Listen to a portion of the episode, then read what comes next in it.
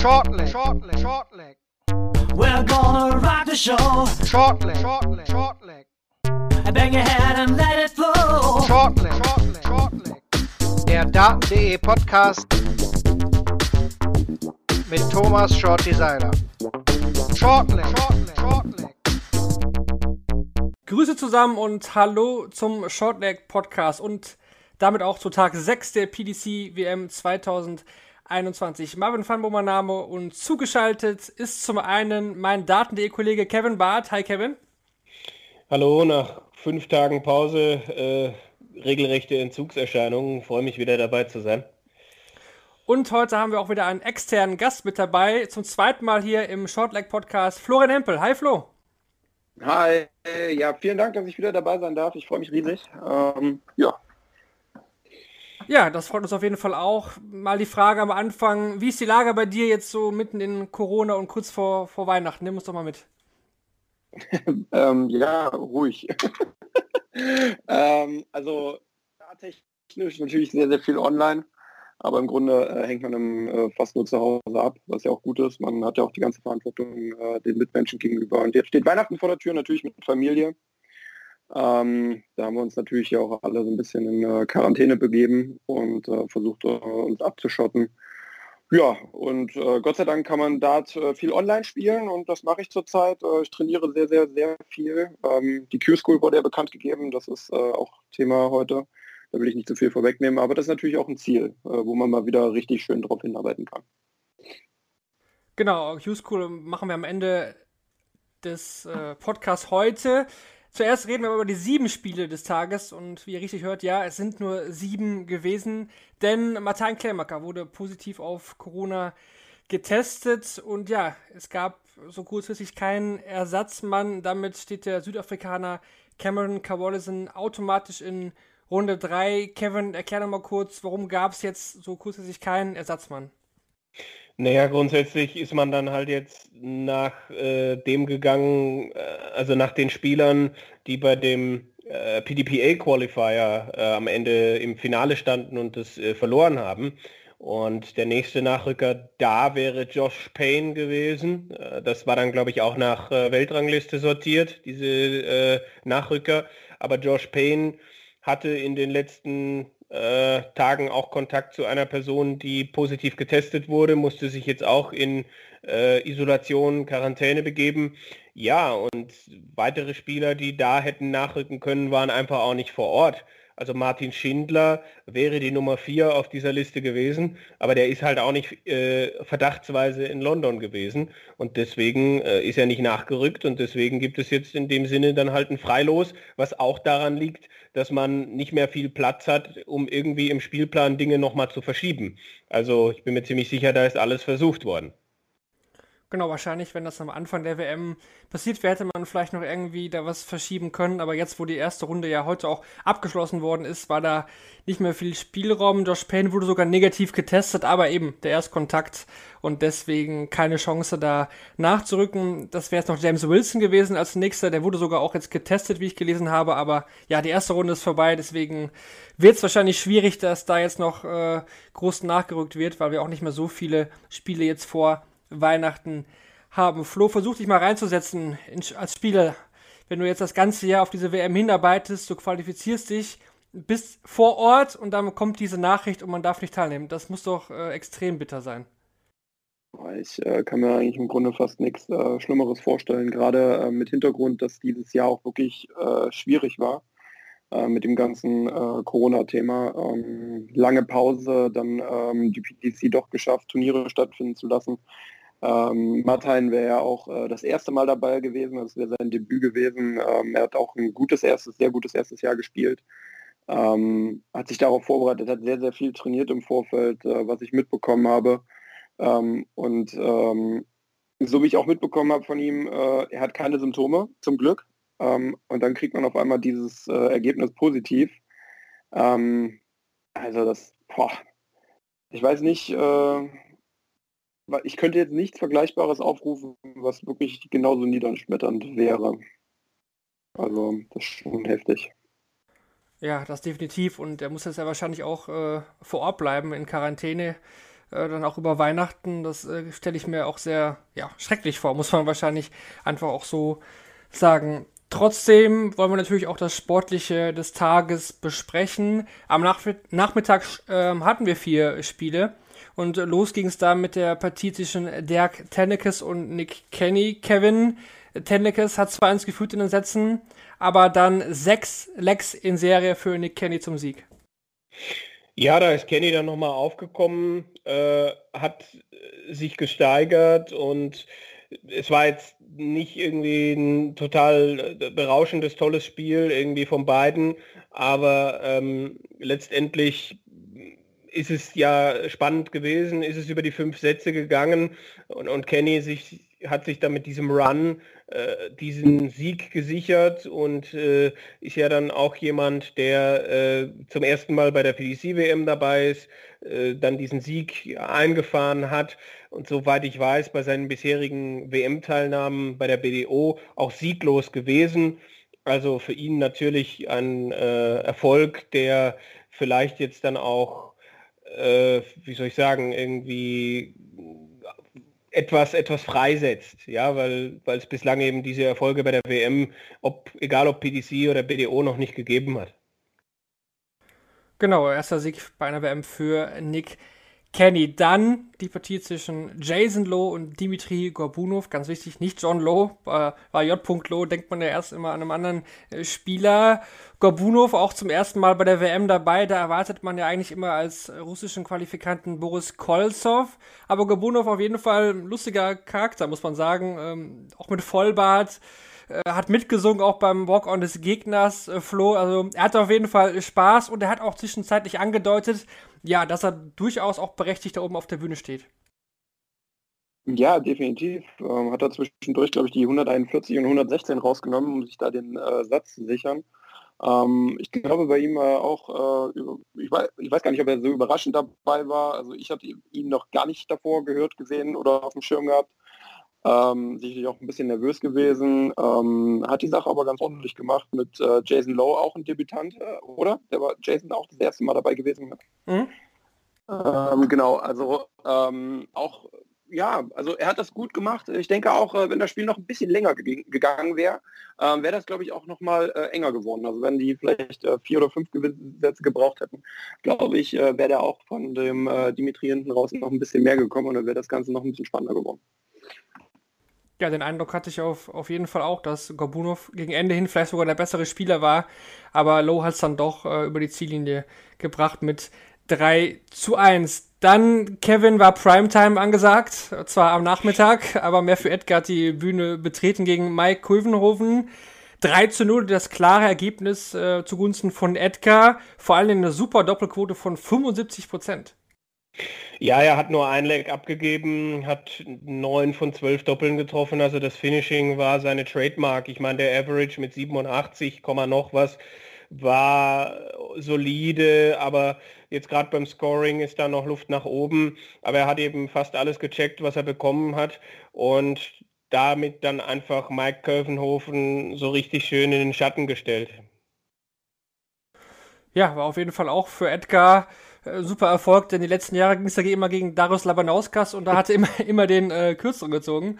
Und dieses Jahr mal nicht gegen den Litau und schon äh, klappt's dann auf der Bühne bei der WM. Dann zum Abschluss des Nachmittags, ja, definitiv das beste Duell, was wir am Mittag gesehen haben zwischen Vincent van der Voort und Ron Mühlenkamp, Niederländer Duell ging über die volle Distanz und äh, ja, Van der Voort, der gesetzte Spieler, lag mit 0 zu 2 zurück, aber er hat es dann doch noch irgendwie gedreht, Flo.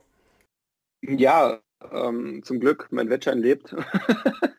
ähm, also ich hatte ähm, auch irgendwie, also ich habe das Spiel auch gesehen ähm, und ich hatte irgendwie die ganze Zeit das Gefühl, dass der äh, Vincent das noch gewinnt. Ich weiß nicht, manchmal hat man so ein Gefühl, wenn man ein Spiel sieht, ähm, auch jemand liegt weit hinten und irgendwie ähm, so vom, vom Gefühl her wusste ich, okay, der Vincent, der macht das jetzt hier noch und ähm, hat dann ja auch äh, wirklich nochmal einen Zahn zugelegt. Ähm, äh, Mühlenkamp dann zwischendurch auch ein paar Probleme auf die Doppel gehabt, natürlich Vincent super ausgenutzt ähm, und spielt das dann hinten raus auch ähm, ja, gut zu Ende im Decider. Kevin hätte jetzt fast gesagt, dass Van der Voort das vor einem Jahr nicht mehr gedreht hätte. Dieses Jahr mit Selbstbewusstsein angereist und dann auch noch wirklich gezeigt, dass er kämpft und das Ding noch Ende noch gezogen. Ja, eine stetige Entwicklung schon auch äh, bei ihm dann wieder da gewesen.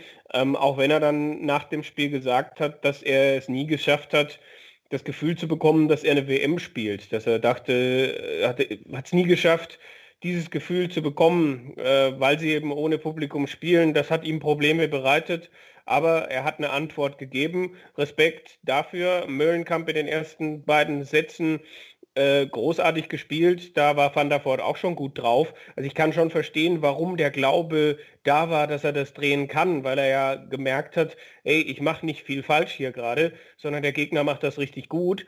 Aber dann hat er das Momentum gekriegt. Möllenkamp konnte seine Chancen nicht mehr nutzen und dann äh, macht das Van der Voort äh, richtig gut und äh, das, das muss jetzt auch noch nicht zu Ende sein in der nächsten Runde.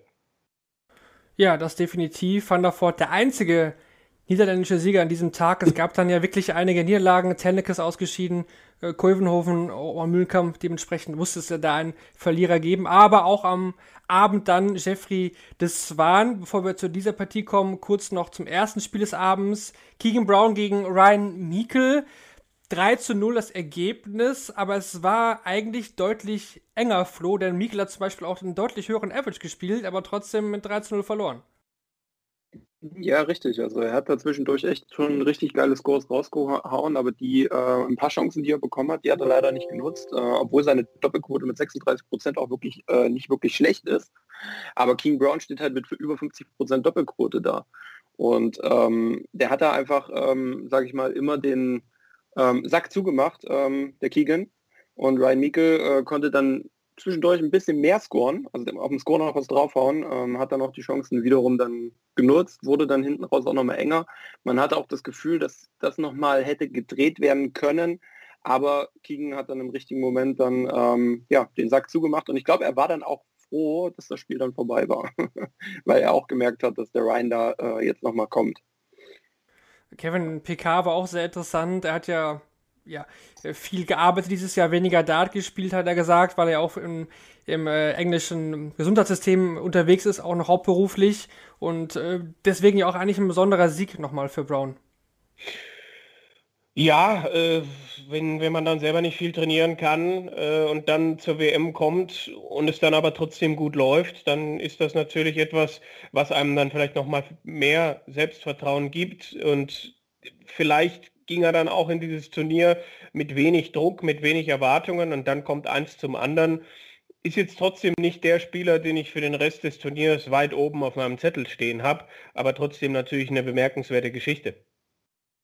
Dann, wie schon kurz angeteasert, gerade Ryan Searle, der Sieger gegen Jeffrey das war ein 3 zu 0, damit der zweite Gesetzte raus. Das war nach der Niederlage von Jamie Hughes. 3 zu 0, echt deutliches Ergebnis. Das waren, hat neunmal die 180 geworfen, aber trotzdem 3 zu 0 verloren.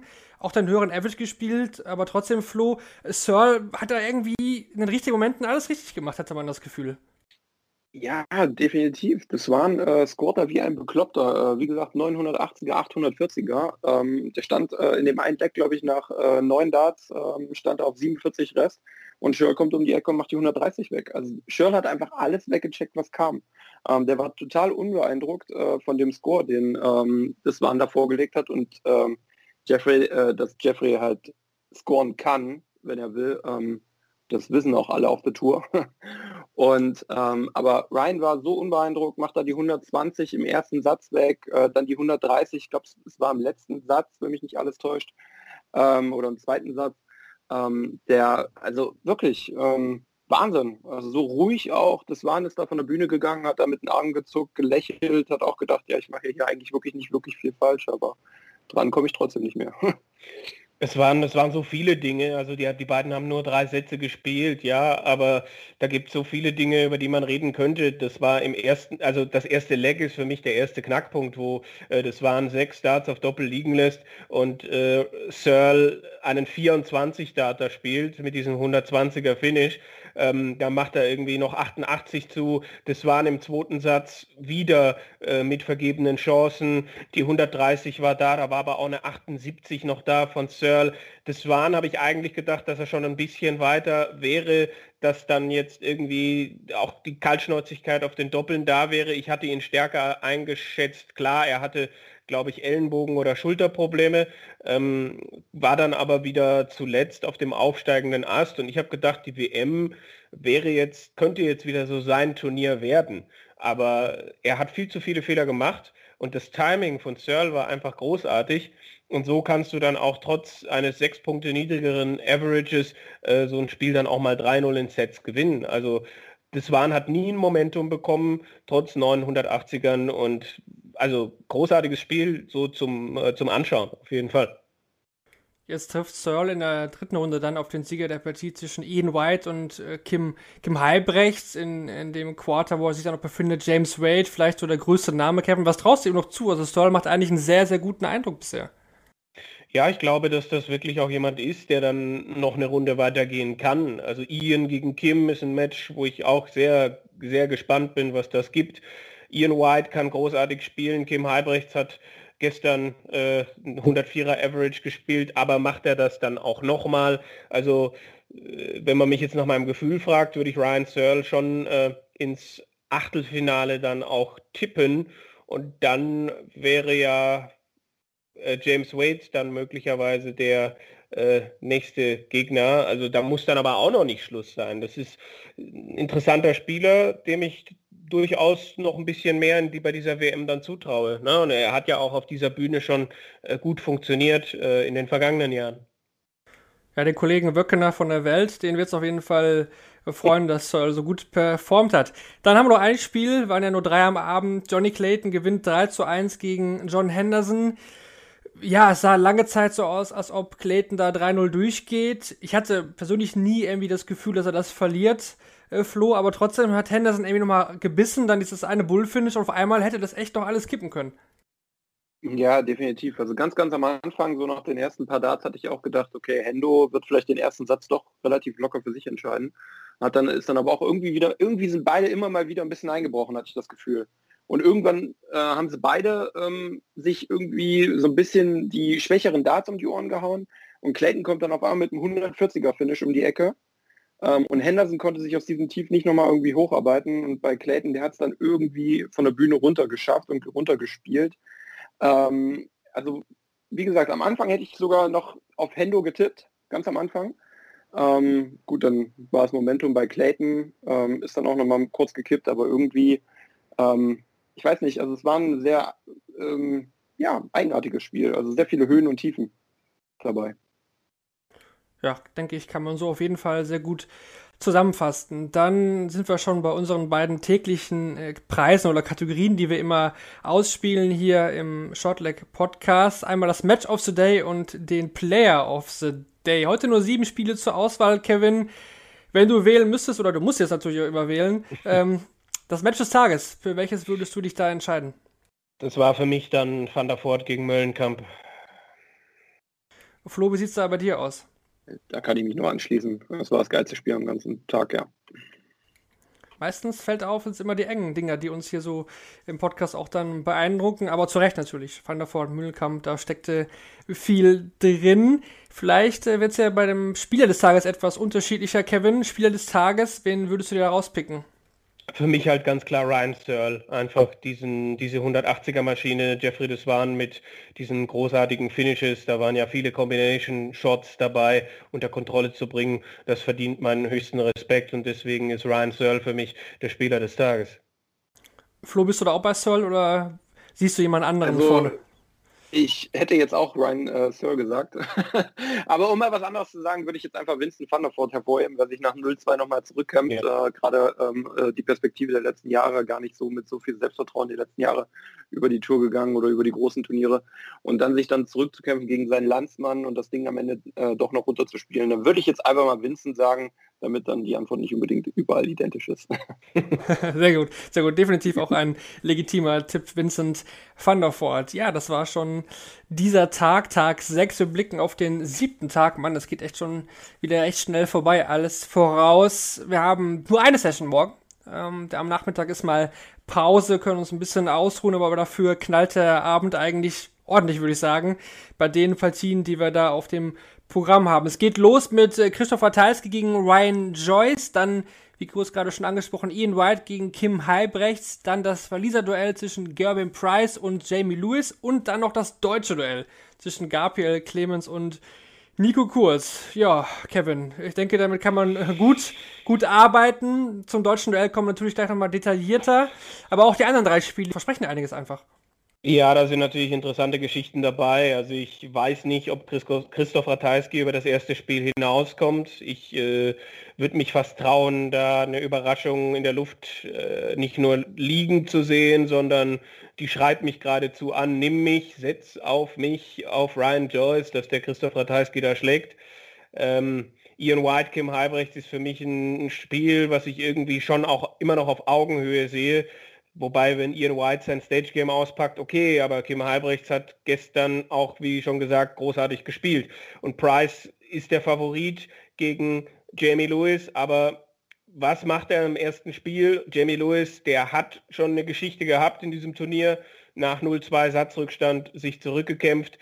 Wenn der da frei aufspielen kann und sein, sein Spiel zeigen kann, ähm, dann kann ich mir auch vorstellen, dass Price zumindest ein bisschen wackelt. Ähm, also es ist ein sehr, sehr interessanter Abend morgen. Da, boah, also Ratajski gegen Joyce und Halbrechts gegen White sind für mich so die zwei Spiele, die hervorstechen, weil ich doch glaube, dass sich Price äh, halbwegs deutlich gegen Jamie Lewis durchsetzt.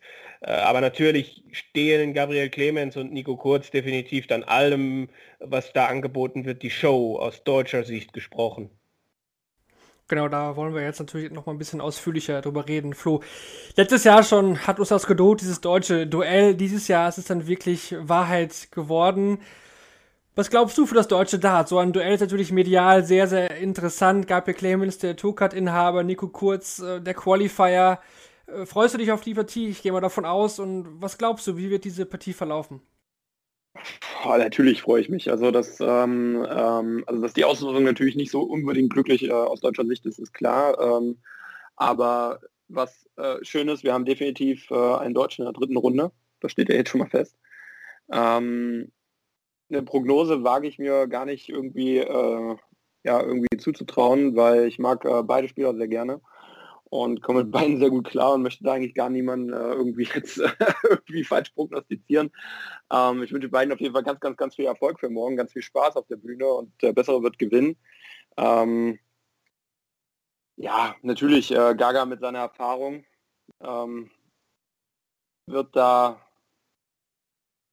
Nee, nee, ich lasse mich nicht hinreißen, da was zu sagen. und ähm, äh, ich freue mich auf jeden Fall auf die Partie und wünsche beiden wirklich ganz, ganz viel Erfolg und viel Spaß. Und äh, ich denke, medial wird das viel mitreißen und ja. ja dann versuche ich es doch bei Kevin. Ja. Vielleicht kann man dir noch etwas rausreißen. ja, klar, klar. ähm, Gabriel Clemens ist natürlich aufgrund der Weltranglistenposition, aufgrund der höheren Matchpraxis äh, für mich der äh, leichte Favorit.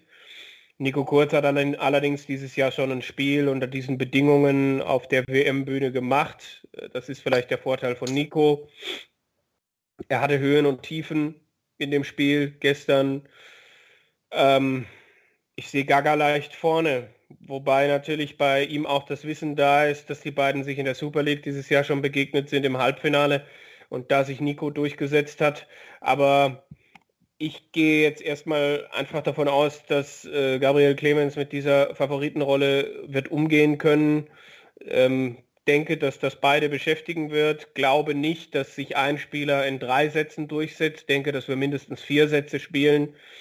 Ähm, medial bin ich mir gar nicht so sicher, weil ich da jetzt bei dem, was ich so tue, auch mit Radiosendern und so bislang die Erfahrung gemacht habe, dass viele diese, diese Mischung aus äh, Event und äh, Sport vermissen und es äh, auch im, im Saarland weniger Berichterstattung gibt als sonst, weil sich die Kollegen erstmal zurückhalten und gucken, wie weit es denn jetzt geht. Aber prinzipiell bin ich auch der Meinung, dass ein deutsches Duell etwas ist, was äh, die Leute auch elektrisiert und äh, ja, ich bin mal gespannt, ob Sport 1 da morgen Abend vielleicht einen vorweihnachtlichen äh, Quotenrekord auch aufstellen kann. Ja, das auf jeden Fall. Die Kollegen vor Ort sind ja jetzt schon abgereist heute wegen den aktuellen Entwicklungen. Da kommen wir dann so gleich nochmal drauf zu sprechen. Auf jeden Fall gab Gabriel Clemens Nico Kurz das Main Event des Montags. Wir freuen uns alle drauf und drücken natürlich beiden Spielern die Daumen. Der Besser soll gewinnen und für den geht es dann hoffentlich auch noch weiter im Turnier. Das würde uns natürlich alle sehr freuen. Dann gehen wir mal ein bisschen weg von der PDC-WM und schauen schon ein Stück voraus, denn auch im nächsten Jahr soll ja wieder eine Q-School stattfinden. Aktuell, wie gestern schon ja, kurz thematisiert, wahrscheinlich etwas fraglich, dass das im Januar dann wirklich schon in Leverkusen stattfinden wird. Bei den Zahlen aktuell. Äh, Flo, wir haben jetzt die Änderung mitbekommen. Unsere Q-School wird so ein bisschen gesplittet mit einer kleinen, sag ich mal, Vorquali, ähm, ja, unterteilt einfach in zwei, in zwei Phasen. Wie hast du diese Änderungen aufgenommen? Du wirst ja nächstes Jahr dann auf jeden Fall mit dabei sein, nehme ich an.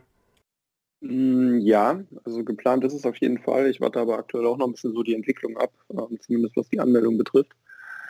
Ähm, für mich äh, kam die Meldung, dass es die Q-School gibt, zu diesem Datum oder an diesem Datum sehr, sehr überraschend. Ähm, Gerade auch ähm, ähm, der, der Zeitpunkt der Veröffentlichung, ähm, so knapp einen Monat vorher zu sagen, wir machen eine Q-School da und da und da.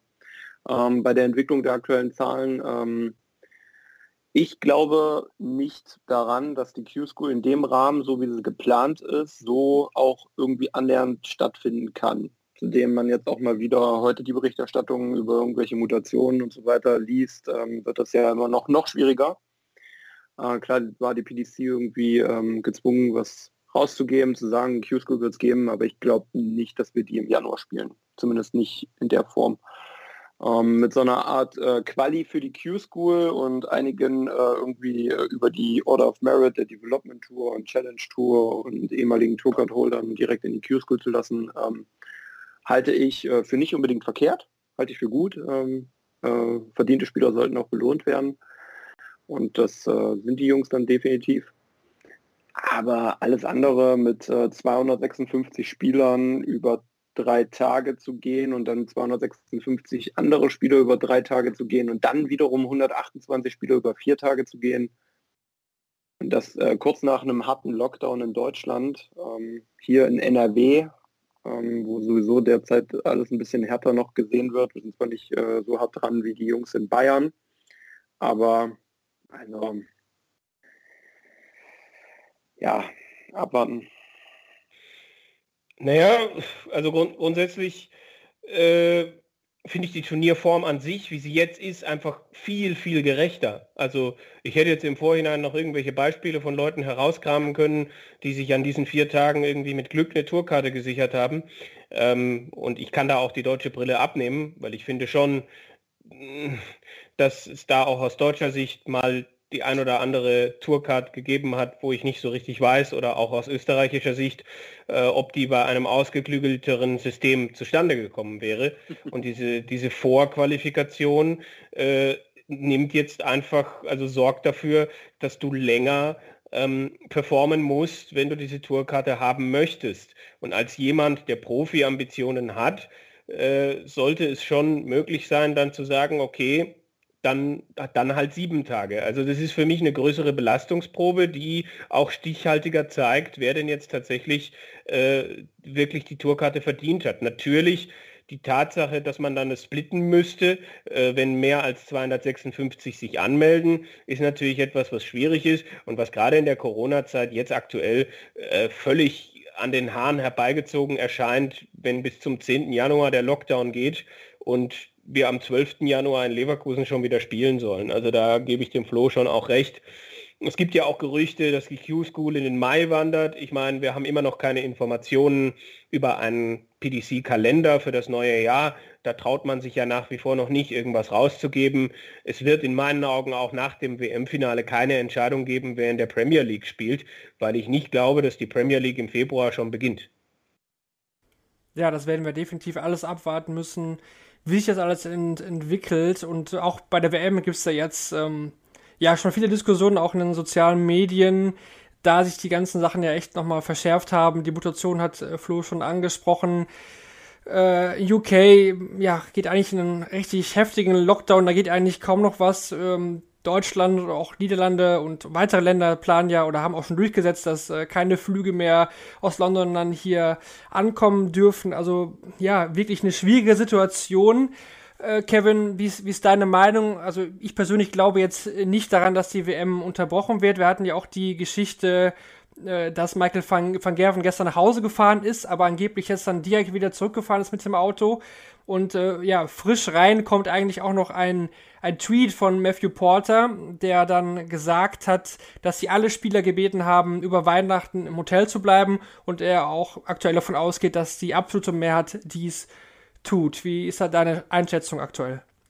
Ich habe vor zwei Minuten äh, die exklusive Meldung bekommen, dass Menzo Suljovic auch angekommen ist er und sein Manager. Ähm, das heißt, ich gehe auch davon aus, dass äh, José de Sousa, der Spieler, bei dem man auch nicht so genau, also das ist ja der einzige Spieler, der auch schon gespielt hat, bei dem es hätte sein können, dass er abreist. Ich gehe geh, schon davon aus, der hat ja auch ein Management in England, dass der auch hier geblieben ist. Das heißt, wir haben alle Spieler, die spielen müssen, die spielen werden, die auch nach Weihnachten spielen werden, haben wir auf der Insel. Das heißt, wenn die PDC klug ist oder halt auch ein bisschen marketingtechnisch guckt. Vieler anderer Sport wird jetzt in nächster Zeit dann auch nur eingeschränkt stattfinden. Und diese Monopolstellung mit der WM als zu einem Zeitpunkt, wo man große Aufmerksam, Aufmerksamkeit erregen kann.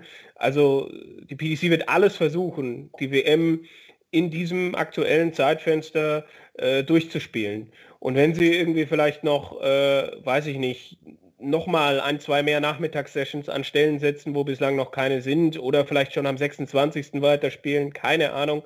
Ähm, das ist das, was ich glaube, was die PTC versuchen wird. Man muss sich natürlich fragen, wenn es dann tatsächlich so ist, man hat es ja gehört, dass dann stellenweise bis zum 6. Januar die Leute nicht mehr von der Insel kommen, dann ist halt die Frage, was passiert mit denjenigen, die dann zum Beispiel morgen schon ausscheiden, äh, mit einem Christoph Ratajski oder anderen, wie äh, wird das dann da sein und wäre es dann nicht sinnvoller, also ich halte es generell für sehr schwierig, die WM abzubrechen und dann zu sagen, was haben wir gehört, Ende Februar könnte es dann weitergehen. Das ist ja dann völlig auseinandergerissen und äh, formtechnisch, äh, spielentwicklungstechnisch sind wir ja in zwei Monaten an einem ganz anderen Punkt. Also das wäre, glaube ich, die, die letzte Möglichkeit, die die PDC dann möglicherweise eingehen wird. Wir haben alle Spieler da, ähm, aber der Faktor, der natürlich für einen Abbruch spricht, ist halt dann, was ist mit den Leuten, die morgen, übermorgen oder wann auch immer ausscheiden. Äh, die müssen ja dann auf eigene Kosten irgendwie gucken, dass sie weiter auf der Insel wahrscheinlich bleiben. Oder kommen sie doch runter, dürfen die dann mit dem Auto irgendwie durch den Tunnel? Ich, ich weiß es nicht. Da äh, bin ich auch nicht zu tief drin. Ähm, ja, das ist so das, was ich gerade sagen kann. Es ist nicht total fundiert, es ist nicht total ausgeklügelt, was ich da gerade gesagt habe, aber das ist so das, was mir aktuell durch den Kopf geht. Äh, bin auch äh, erleichtert, dass jetzt äh, zumindest alle da sind und dann nicht für irgendwen ein Nachteil entsteht. Äh, Stichwort Michael van Gerven zum Beispiel. Wenn der zu Hause geblieben, also wenn der jetzt nicht wieder reingekommen wäre heute, dann wäre die Nummer eins weg gewesen von dieser WM und dann hätte die PDC schon Probleme gehabt, den Leuten zu erklären, naja, Michael ist halt jetzt einfach raus. Genau, der Eurotunnel ist jetzt auch gesperrt, habe ich gerade gelesen. Also super schwierige Geschichte. Ich weiß nicht, ob man da irgendwie eine Ausnahmeregelung für, für Sportler, für Spitzensportler schaffen kann, äh, Flo. Also ich versuche mich da auch reinzuversetzen, das als Spieler wieder. Das ist ja eine brutale Geschichte auch Weihnachten im Hotelzimmer zu verbringen. Ja, man darf zwei Personen mitbringen, also zwei Begleitpersonen waren ja erlaubt, aber da stelle ich mir auch, ja, auch für den Kopf und mental super schwierig vor. Ähm, also ich bin ganz ehrlich, ähm, alle oder so gut wie alle Spieler, die jetzt aktuell noch da sind oder da sind, ähm, sind Profis und verdienen damit ihr Geld. Das heißt, das ist ihr, ihr Job und ähm, Ähm, natürlich kann jeder für sich entscheiden, äh, bleibe ich oder fahre ich lieber heim? Möchte ich das, möchte ich das nicht? Ähm, kann ich noch heimfahren oder nicht? Das kann jeder für sich entscheiden. Aber im Grunde ist es äh, mehr oder weniger ihr Job und die verdienen damit verdammt gutes Geld, gerade zur WM. Ähm, es gibt äh, andere Menschen auf dieser Welt, die arbeiten für weitaus weniger Geld und müssen an Weihnachten auch arbeiten und können nicht bei ihrer Familie sein, ähm, gerade im Gesundheitswesen. Ähm, das sollte man sich auch vor Augen halten. Also ich glaube, das kleinste Übel ist, glaube ich, äh, Weihnachten im Hotel in England zu verbringen und vielleicht noch 15.000 Pfund oder mehr verdienen zu können. Also nur mal so dahingestellt, ähm, ist so meine Ansicht. Ähm, natürlich möchte man Weihnachten mit der Familie verbringen, möchte man zu Hause sein. Äh, natürlich ist es schwierig, nicht zu wissen, wann komme ich wieder nach Hause ähm, und allem drum und dran. Aber ich denke, dafür wird es überall eine äh, Lösung geben. Ähm, dafür hat die PDC eine Bubble gebaut, dafür gibt es das Hotel. Inwieweit das auf eigene Kosten äh, weitergetragen werden muss oder ob die PDC da unterstützend ähm, eintritt oder ob vielleicht in drei Tagen schon eine Regelung gefunden ist für ähm, Deutsche oder ähm, generell Ausländer, die aktuell sich auf der Insel befinden. Ähm, der aktuelle Einreisestopp, der wird ja nicht äh, wochenlang so sein. Ähm, vielleicht sagt die PDC auch, wir verlängern die WM und lassen das Finale nicht am 3. Januar stattfinden, sondern vielleicht auch am 6. Januar, damit wir das auch ein bisschen ziehen können, damit ihr Kontakt äh, allem drum und dran nicht so groß ist. Also es gibt ja viele Möglichkeiten, da noch irgendwie jetzt zu äh, reagieren. Ähm, wie ihr schon gesagt habt, ist es gut, dass alle Spieler da sind und ich glaube auch, dass die WM äh, weiterhin stattfinden wird, weil aktuell kommt ja eh keiner mehr raus. also so hart es klingt. Und ähm, ja, da äh, ja, können wir uns auf jeden Fall erstmal noch auf äh, hoffentlich äh, tolle Spiele freuen und ich denke auch, dass die WM zu Ende gespielt wird. Ja, ich meine, was man jetzt wahrscheinlich ausschließen kann, dass noch Zuschauer zugelassen sind. Ich meine, die PDC hat ja scheinbar den Ticketvorverkauf für die Sessions vom 27.12. bis 3. Januar immer noch nicht gestoppt.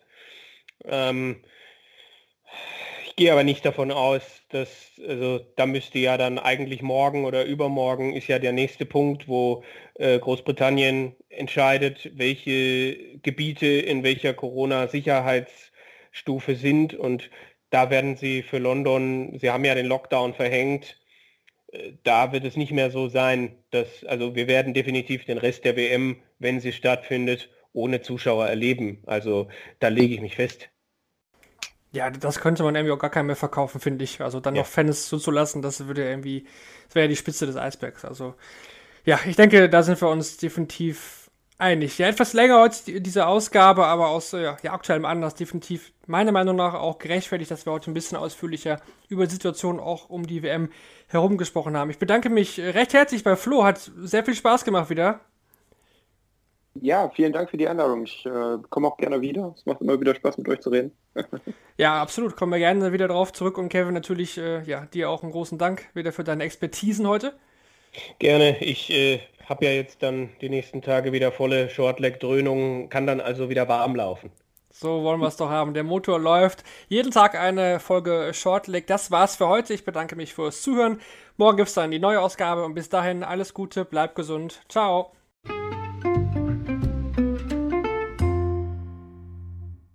Wie viele Kaffees waren es heute schon? Kaffee spielt im Leben vieler eine sehr große Rolle. Und das nicht nur zu Hause oder im Café, sondern auch am Arbeitsplatz. Dafür gibt es Lavazza Professional. Kaffee am Arbeitsplatz, der genauso lecker schmeckt wie in eurem Lieblingscafé. Die perfekte Kaffeelösung für jede Art von Unternehmen. Klein, mittel, groß. Ihr habt auf jeden Fall einen Kaffee, der schmeckt.